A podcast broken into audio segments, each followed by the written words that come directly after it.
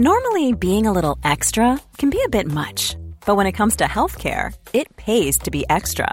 And United Healthcare makes it easy with Health Protector Guard fixed indemnity insurance plans. Underwritten by Golden Rule Insurance Company, they supplement your primary plan, helping you manage out of pocket costs without the usual requirements and restrictions like deductibles and enrollment periods. So when it comes to covering your medical bills, you can feel good about being a little extra. Visit uh1.com to find the Health Protector Guard plan for you. Hey, I'm Ryan Reynolds. At Mint Mobile, we like to do the opposite of what Big Wireless does. They charge you a lot, we charge you a little. So naturally, when they announced they'd be raising their prices due to inflation, we decided to deflate our prices due to not hating you. That's right. We're cutting the price of Mint Unlimited from $30 a month to just $15 a month. Give it a try at mintmobile.com slash switch. $45 upfront for three months plus taxes and fees. Promo rate for new customers for limited time. Unlimited more than 40 gigabytes per month. Slows. Full terms at mintmobile.com. Say hello to a new era of mental health care. Cerebral is here to help you achieve your mental wellness goals with professional therapy and medication management support. 100% online. You'll experience the all new Cerebral Way, an innovative approach to mental wellness designed around you. You'll get a personalized treatment plan from a therapist, prescriber, or both in a safe and judgment free space. Your cerebral therapist or prescriber will outline a customized plan with clear milestones along the way so you can get to feeling your best. With Cerebral, you're not alone in your mental health journey. We're here to empower you to live a fulfilling life. So take that first step towards a brighter future and sign up today at cerebral.com slash podcast and use code ACasts to get 15% off your first month. Offer only valid on monthly plans. Other exclusions may apply. Offer ends July 31st, 2024. See site for details. صفحه 948 Flexibility is great. That's why there's yoga. Flexibility for your insurance coverage is great too. That's why there's United Healthcare Insurance Plans. Underwritten by Golden Rule Insurance Company, United Healthcare Insurance Plans offer flexible, budget friendly coverage for medical, vision, dental, and more. One of these plans may be right for you if you're, say, between jobs, coming off your parents' plan, turning a side hustle into a full hustle, or even missed open enrollment. Want more flexibility? Find out more about United Healthcare Insurance Plans at uh1.com. Ryan Reynolds here from Mint Mobile. With the price of just about everything going up during inflation, we thought we'd bring our prices down. So to help us, we brought in a reverse auctioneer, which is apparently a thing.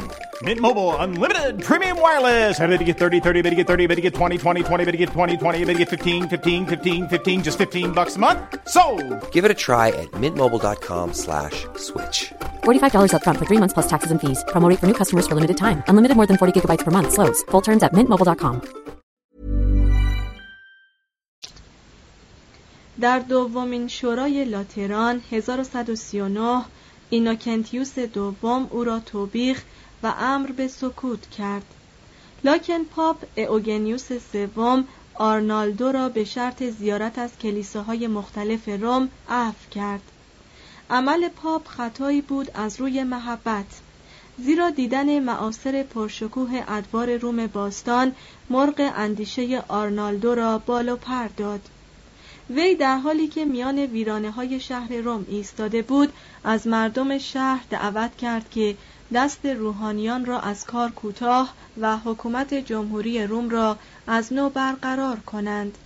1145 مردم شهر که مجذوب همیت وی شده بودند کنسولها و تریبونهایی را به عنوان حکام واقعی خیش انتخاب کردند و سوار نظامی تشکیل دادند تا افراد آن هر کدام رهبر دسته ای از سپاهیان جدید برای دفاع از استقلال شهر باشند. طرفداران آرنالدو که از سهولت جریان این انقلاب مجلل سرمست شده بودند نه فقط اختیارات ملکی پاپ ها را نادیده گرفتند بلکه قدرت امپراتوران آلمانی امپراتوری مقدس روم را در ایتالیا به کلی منکر شدند. در واقع مدعی بودند که جمهوری روم نه فقط باید بر ایتالیا حکم فرما باشد بلکه باید مثل ادوار قدیم جهان را اداره کند. این جماعات کاپیتول را تعمیر و مستحکم نمودند. کلیسای سان پیترو را تسخیر کردند و به صورت دژی درآوردند. واتیکان را متصرف شدند و زائران مسیحی را به پرداخت باج مجبور کردند. در حالی که قدیس برناردو کلرو مردم شهر روم را به باد تقبیح گرفته بود و به آنها خاطر نشان می کرد که امرار معاش ایشان بسته به وجود دستگاه پاپی است خود پاپ اوگنیوس سوم به ویتربو و پیزا گریخت.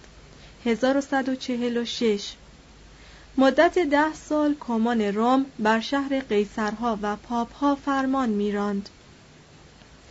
در 1148 اوگنیوس سوم به خود جرأت داد و به شهر روم بازگشت. وی چند سباهی تمام اوقات خیش را صرف امور روحانی و توزیع صدقات و جلب محبت خلایق نسبت به خیشتن کرد. دومین جانشین وی هادریانوس چهارم که از قتل یک کاردینال در ضمن آشوبی عمومی سخت متغیر شده بود به عموم کشیشان دستور داد که از اجرای شعایر مذهبی در روم خودداری ورزند. 1155 مجلس سنای روم از بیم آنکه مبادا انقلابی شدیدتر از آنکه آریستوکراسی رومی قادر به مقابله با آن باشد بروز کند جمهوری را منحل کرد و تسلیم پاپ شد. آرنالدو که از طرف پاپ تکفیر شده بود گریخت و خود را در ناحیه کامپانیا پنهان کرد. هنگامی که فردریک بارباروسا به نزدیکی روم رسید پاپ هادریانوس از وی تقاضا کرد که آن مردم سرکش را دستگیر کند. به امر امپراتور آرنالدو را یافته دستگیر کردند و او را تحویل پلیس پاپ در شهر روم دادند و به اشاره وی آرنالدو در همانجا به دار آویخته شد. 1155 جسد وی را به آتش سوزانیدند و خاکسترش را به رود تیبر ریختند. زیرا به قول یکی از معاصران بیم آن می‌رفت که مردمان آن خاکسترها را برچینند و به عنوان خاکستر یک نفر شهید راه حق گرامی دارند. آرای آرنالدو پس از مرگ وی به جا ماند و بعدها دوباره به صورت عقاید پاتارین ها و والدوسیان یا بدعتگذاران لومباردی آلبیگاییان فرانسه گفته های مارسیلیوس پادوایی و بالاخره به شکل آرای رهبران نهضت اصلاح دینی تجلی کرد. سنای روم همچنان تا سال 1216 برپا ماند و در آن سال بود که پاپ توانست آن جمعیت را منحل و یکی دو تن از سناتورانی را که موافق با مرام پاپی بودند جانشین آنها کند. اختیارات غیر روحانی پاپ ها تا 1870 همچنان برقرار بود. پاره مواقع ایالات پاپی علاوه بر آنچه قبلا مذکور افتاد مشتمل بود بر اومبریا به انزمام سپولتو و پروجا. مارک یا ایالت مرکزی آنکونا واقع در کرانه دریای آدریاتیک و رومانیا یا ناحیه تابع روم که خود عبارت می‌شد از شهرهای ریمینی، ایمولا، راونا، بولونیا و فرارا. در این عهد راونا همچنان رو به تنزل نهاده بود. حالان که فرارا بر اثر رهبری خردمندانه دودمان استه اهمیت و رونق شایانی پیدا کرد.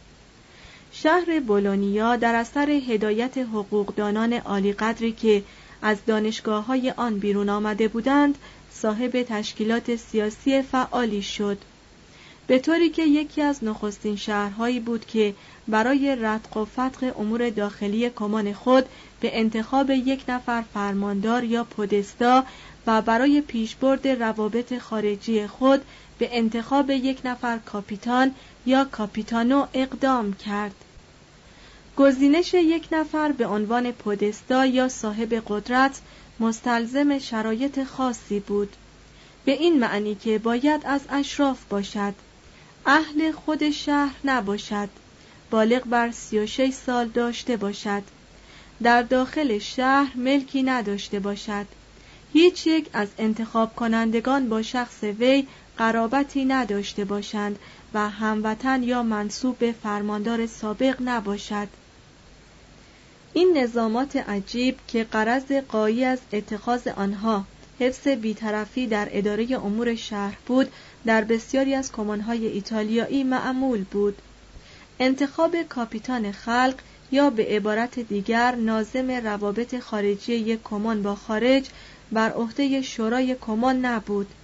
بلکه این عمل به دست حزبی صورت می گرفت دارای وجهه ملی که اصناف و بازرگانان بر آن تسلط داشتند وی نماینده طبقه سوداگران بود نه مردمان تنگ دست جامعه در قرون بعد همچنان که بورژوازی از لحاظ ثروت و نفوذ بر طبقه نجبا مزیت پیدا کرد شاغل چنین منصبی نیز دایره قدرت خیش را به ضرر شخص پودستا توسعه بخشید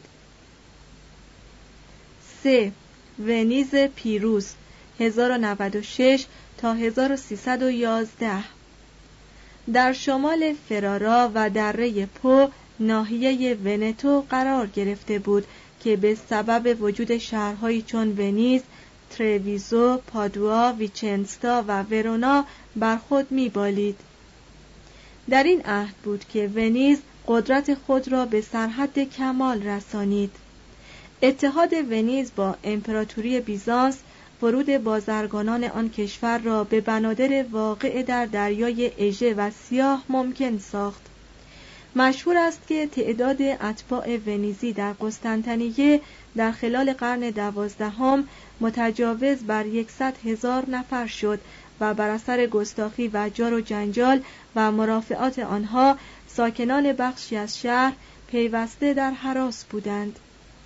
ناگهان امپراتور یونانی مانوئل به تحریس بازرگانان حسود جنوایی با ونیزی های پایتخت خیش دشمن شده و جمع کثیری از آنها را دستگیر کرد و دستور داد که تمامی اموال آنها را ضبط کنند.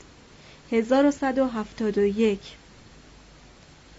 ونیز به بیزانس اعلان جنگ داد. ونیزی ها شب و روز تمام هم خیش را مصروف به احداث ناوگانی کردند. در 1171 دوج ونیز ویتال میکیلی دوم در رأس 130 فروند کشتی متوجه اوبویا شد تا آنجا را که در نظر وی مهمترین مرکز سوقل جیشی برای تسلط بر تنگه بسفور بود تسخیر کند.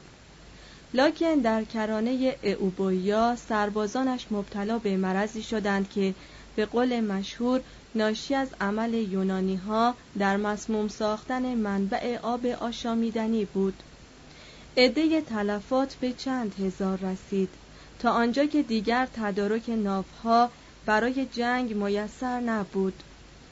دوج ناوگان عظیم خود را به ونیز بازگردانید. در این موقع مرض اون شیوع داشت و ساکنان آن کشور را چون مور و ملخ تلف می کرد. هنگام بازگشت دوج اعضای مجلس شهر شخص وی را مسئول تمام این مصائب دانستند و کسی یا کسانی وی را به ضرب دشنه به قتل رسانیدند 1172 با توجه به این وقایع است که ما باید چهارمین جنگ صلیبی و انقلاب متنفذانی را که منجر به تغییر قانون اساسی ونیز شد مورد نظر قرار دهیم. سوداگران بزرگ از ترس آنکه مبادا بر اثر ادامه این قبیل شکست ها بنای امپراتوری تجاری آنها فرو ریزد تصمیم گرفتند که حق انتخاب شخص دوج ونیز و تعیین خط عمومی کشور را از مجلس ونیز سلب کنند. و شورای منتخبتری تشکیل دهند تا هم در تشخیص و رتق و فتق امور کشور شایسته تر باشد و هم بتواند تمایلات آتشین ملت و حکومت مطلق شخص دوج را تحت کنترل قرار دهد. سه تن از عالی رتبه ترین قضات جمهوری را ترغیب به تشکیل کمیسیونی برای تهیه قانون اساسی جدید کردند. این هیئت پس از شور و مطالعات توصیه کرد که هر یک از بخش های ششگانه کشور شهر باید دو تن از معتمدان خود را انتخاب کند و هر کدام از این معتمدان موظف به انتخاب چهل نفر از مردان صالح محل باشد. 480 تن نماینده که به این نحو انتخاب می شدند شورای بزرگتر یا ماجور کنسیلیو را تشکیل می دادند که در حکم مجلس مقننه عمومی ملت بود. مجلس بزرگتر به نوبه خود موظف بود که از میان اعضای خود شست نفر را به عضویت سنایی انتخاب کند تا آن مجلس امور بازرگانی و مالی و روابط خارجی کشور شهر را تحت نظر داشته باشد. مجلس عامه یا ارنگو قرار بود فقط به منظور تصویب یا رد پیشنهادات مربوط به جنگ یا صلح تشکیل جلسه دهد. به علاوه مقرر شد که در هر دوران فترتی کار اداره جمهوری در دست شورای خاصی باشد مرکب از شش نفر که هر کدام را از یکی از بخشهای ششگانه ونیز انتخاب کرده باشند و هر گونه عملی که دوج ونیز برای اداره مملکت انجام می دهد مادامی قانونی شناخته شود که به تصویب و تایید چنین شورای خاصی رسیده باشد.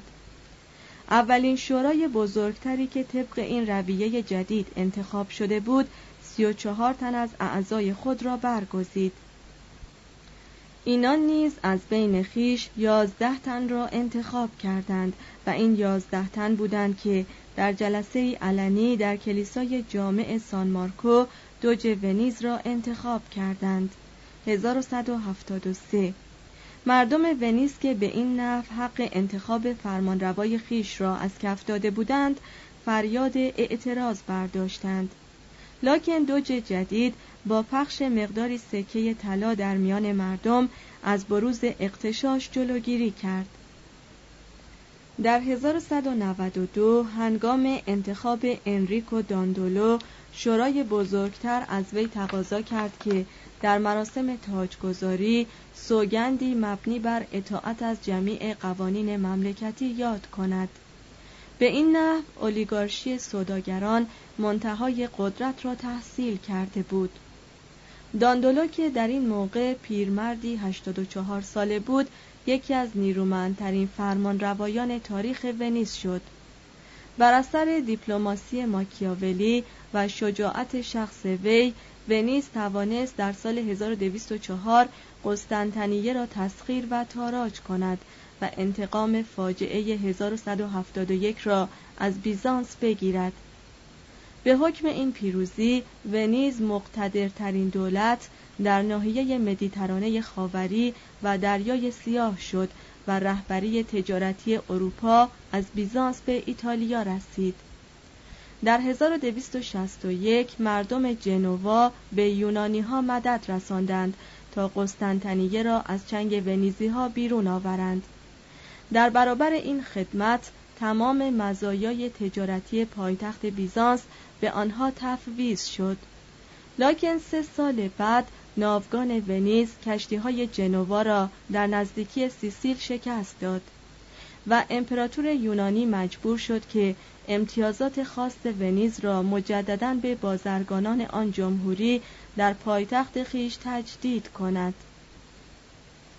اولیگارشی پیروز علاوه بر فتوحات خود در خارج مملکت در داخله نیز با تغییری اساسی به توفیق عظیمی نائل آمد در 1297 دوج ونیز پیترو گرادنیگو پیشنهادی را از تصویب شورا گذرانید که به موجب آن فقط آن دست از شارمندان ونیز و احفاد ذکور ایشان صلاحیت عضویت شورا را داشتند که از تاریخ 1293 به بعد عضو بودند. با چنین عملی که به بستن در شورا مشهور شد اکثر مردم از حق عضویت محروم شدند. به این نحو طبقه محدود خاصی به وجود آمد که از سایر طبقات به کلی مجزا بود. در میان این طبقه اشرافی ویژه موالید و ازدواجها را به دقت در یک کتاب طلایی یا لیبرو درو ضبط می کردند تا اصالت نسب و انحصار اختیارات مملکتی محفوظ ماند. به این ترتیب اولیگارشی سوداگران با صدور فرامین به افراد خود نسب اشرافی اعطا کرد.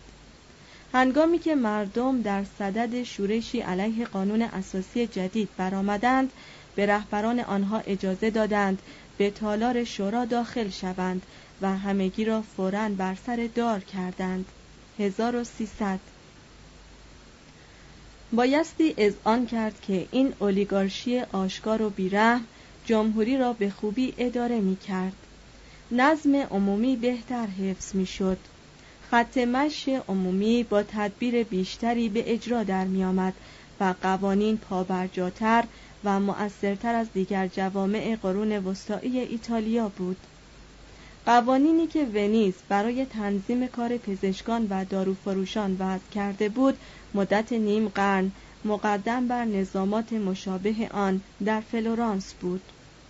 در 1301 قوانین موضوعه ونیز تأسیس کارخانه های صنایع غیر بهداشتی را در محله های مسکونی قدغن کرد و کلیه صنایعی را که گازهای سمی در هوا می پراکندند از اجازه ماندن در جمهوری محروم کرد. قوانین مربوط به دریانوردی سخت و گسترده بود. حکومت بر تمام واردات و صادرات نظارت و سرپرستی داشت. گزارشات دیپلماتیک بیشتر حاوی اطلاعات تجارتی بود تا امور سیاسی. در اینجا برای نخستین بار آمار اقتصادی را جزو بخشی از کارهای روزانه حکومت قرار دادند. تقریبا هیچ کس در ونیز از کشاورزی اطلاعی نداشت. لکن صنایع دستی بسیار ترقی کرده بود.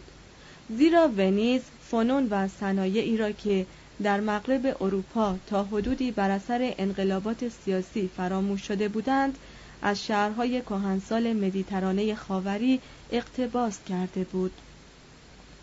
مصنوعات آهنی و برنجی، شیشه و پارچه های زربفت و حریر ونیزی در سه قاره عالم شهرت به سزایی داشتند. ساختمان ناوهای تفرجی، بازرگانی یا جنگی احتمالاً بزرگترین صنعت ونیز بود. در این رشته از صنعت بود که با ایجاد بنگاه های بزرگ سرمایه گذاری و اشتغال توده عظیمی از کارگران کشتی سازی ونیز شباهت به فعالیت یک کشور سرمایهداری پیدا کرد.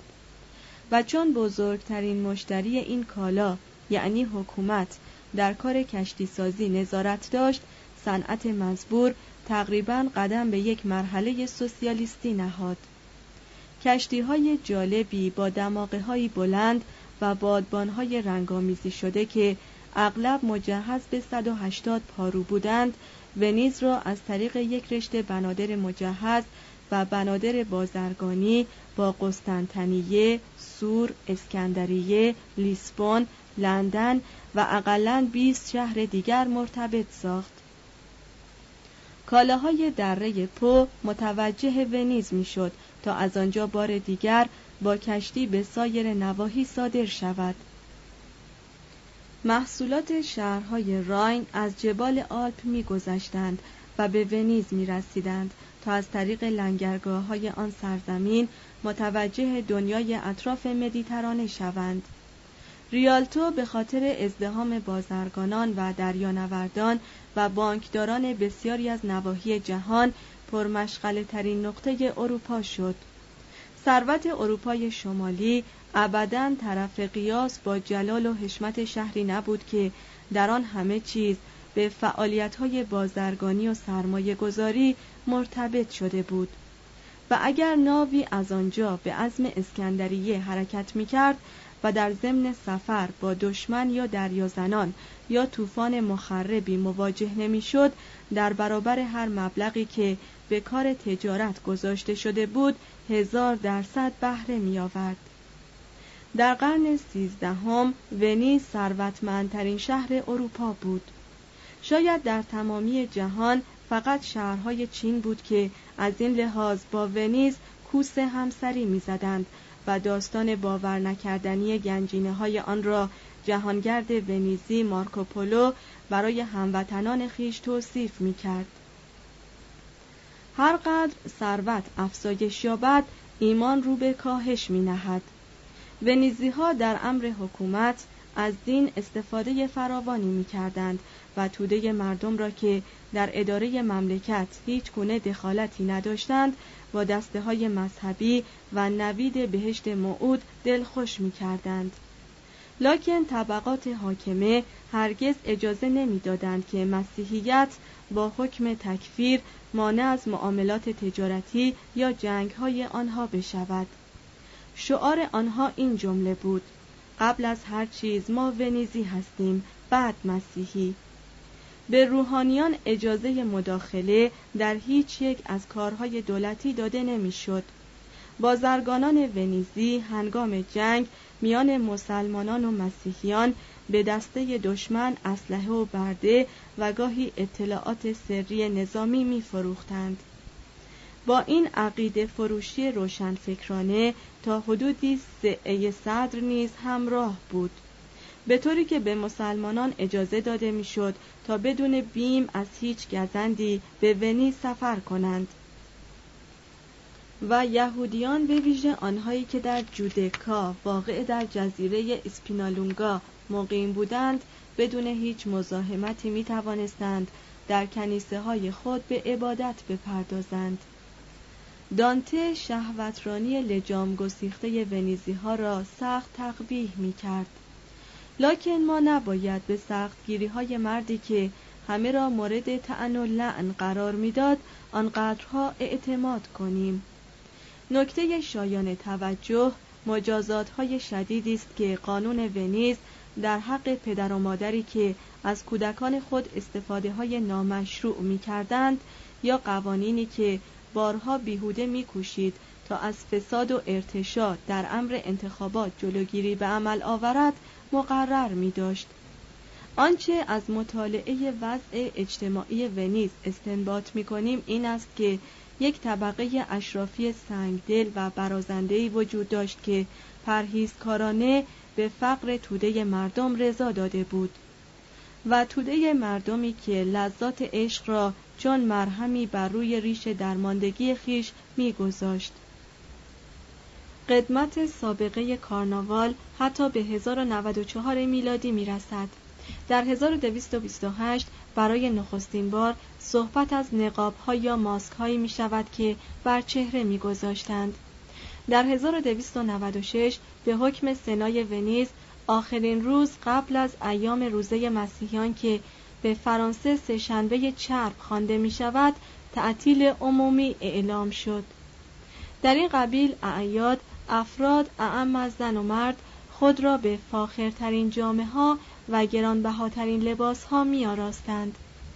بانوان ثروتمند با ها یا نیمتاج مزین به جواهرات یا امامه هایی از پارچه زربفت بر سر می نهادند.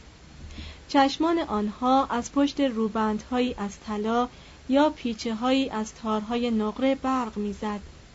برگردن آنها گردنبندهایی از دور و مروارید آویزان بود بر دستهایشان دستکشهایی بود از جیر یا حریر سندلها یا کفشهایی از چرم چوب یا چوب پنبه مزین به ملیل دوزی های سرخ رنگ و طلایی بر پا داشتند لباسشان از پارچه های کتان ابریشم یا زربفت آراسته به جواهرات قیمتی بود که به مقتضای عهد برای دلربایی و فریبندگی گردن و گاهی بخشی از سینه آنها را نمودار می ساخت. بانوان ثروتمند معمولا کلاهگیس بر سر می گذاشتند. صورت خود را به سرخاب و سفیداب می آراستند. بدن خود را سفت می بستند و از خوردن خوراک خودداری می ورزیدند تا لاغرندام بمانند. همیشه آزادانه و در ملع عام رفت آمد می کردند. با فریبندگی توأم با حجب در مجالس انس و گردش های دور از اغیار در روی قایق ها شرکت می جستند و با تیب خاطر به تروبادورهایی که نقمات گوناگون موضوع ازلی یعنی عشق را از پروانس سوقات آورده بودند گوش فرا دادند. در این دوران ونیزی ها علاقه به فرهنگ نداشتند کتابخانه عمومی خوبی در دسترس داشتند لکن ظاهرا چندان استفاده ای از آن نمی کردند. در چنین عهدی که ثروت ونیز مانند نداشت مردمان آن سرزمین هیچ گونه خدمتی به عالم معرفت نکردند و هیچ گونه ادبیات پابرجایی به منصه ظهور نرسانیدند در قرن سیزدهم مدارس چندی موجود بود و می‌دانیم که مخارج تحصیل طلاب بیبزاعت چه از خزانه عمومی و چه از کیسه فتوت افراد تأمین می‌شد. لکن حتی تا قرن چهاردهم هنوز پاره ای از قضات ونیزی از نعمت سواد بهره ای نداشتند. به موسیقی اهمیت فراوانی داده می‌شد. صنایع ظریفه هنوز به آن رونق با شکوهی که بعدا پیدا کرد نرسیده بود. اما ثروت هنر بسیاری از اقالیم را به ونیز جلب می کرد. ذوق مردم در حال تکامل بود و زمینه به تدریج مساعد و فنون روم باستان به ویژه در شیشهگری احیا می‌شد. البته ما نباید ونیز آن عهد را همانقدر زیبا و دوست داشتنی تصور کنیم که واگنر یا نیچه در قرن نوزدهم می‌دیدند. خانه ها چوبی بودند و معابر پوشیده از خاک. میدان سان مارکو را در 1172 با آجر مفروش کردند و نخستین باری که ذکری از کبوترهای این میدان به میان میآید سال 1256 است. به تدریج بر روی کانالهای ونیز پلهای خوشمنظری احداث شد و کشتیهای ونیزی قبل از پیدایش بسیاری از این پلها مسافران را از یک سوی کانال بزرگ یا کانال گرانده به سوی دیگر آن می بردند. شاید عفونت کانالهای فرعی در آن ایام به مراتب کمتر از این ایام بود. زیرا طبعا هر چیزی در سیر تکاملی یا قهقرایی خود احتیاج به گذشت زمان دارد. اما هر گونه نقص و عیبی در معابر یا رودخانه ها نمی توانست بیننده را از تحسین و اعجاب در برابر جلال شهری که قرنها سر خود را از میان باطلاقها و مه و میغ آبگیرها برمیافراشت مانع شود. یا از عمل قومی که از میان ویرانی و گوشه انزوا قد علم کرده و پهنای دریاها را با ناوهای خود سیاه ساخته و از نصف جهان خراج ثروت و زیبایی ستانده بود متحیر نشود.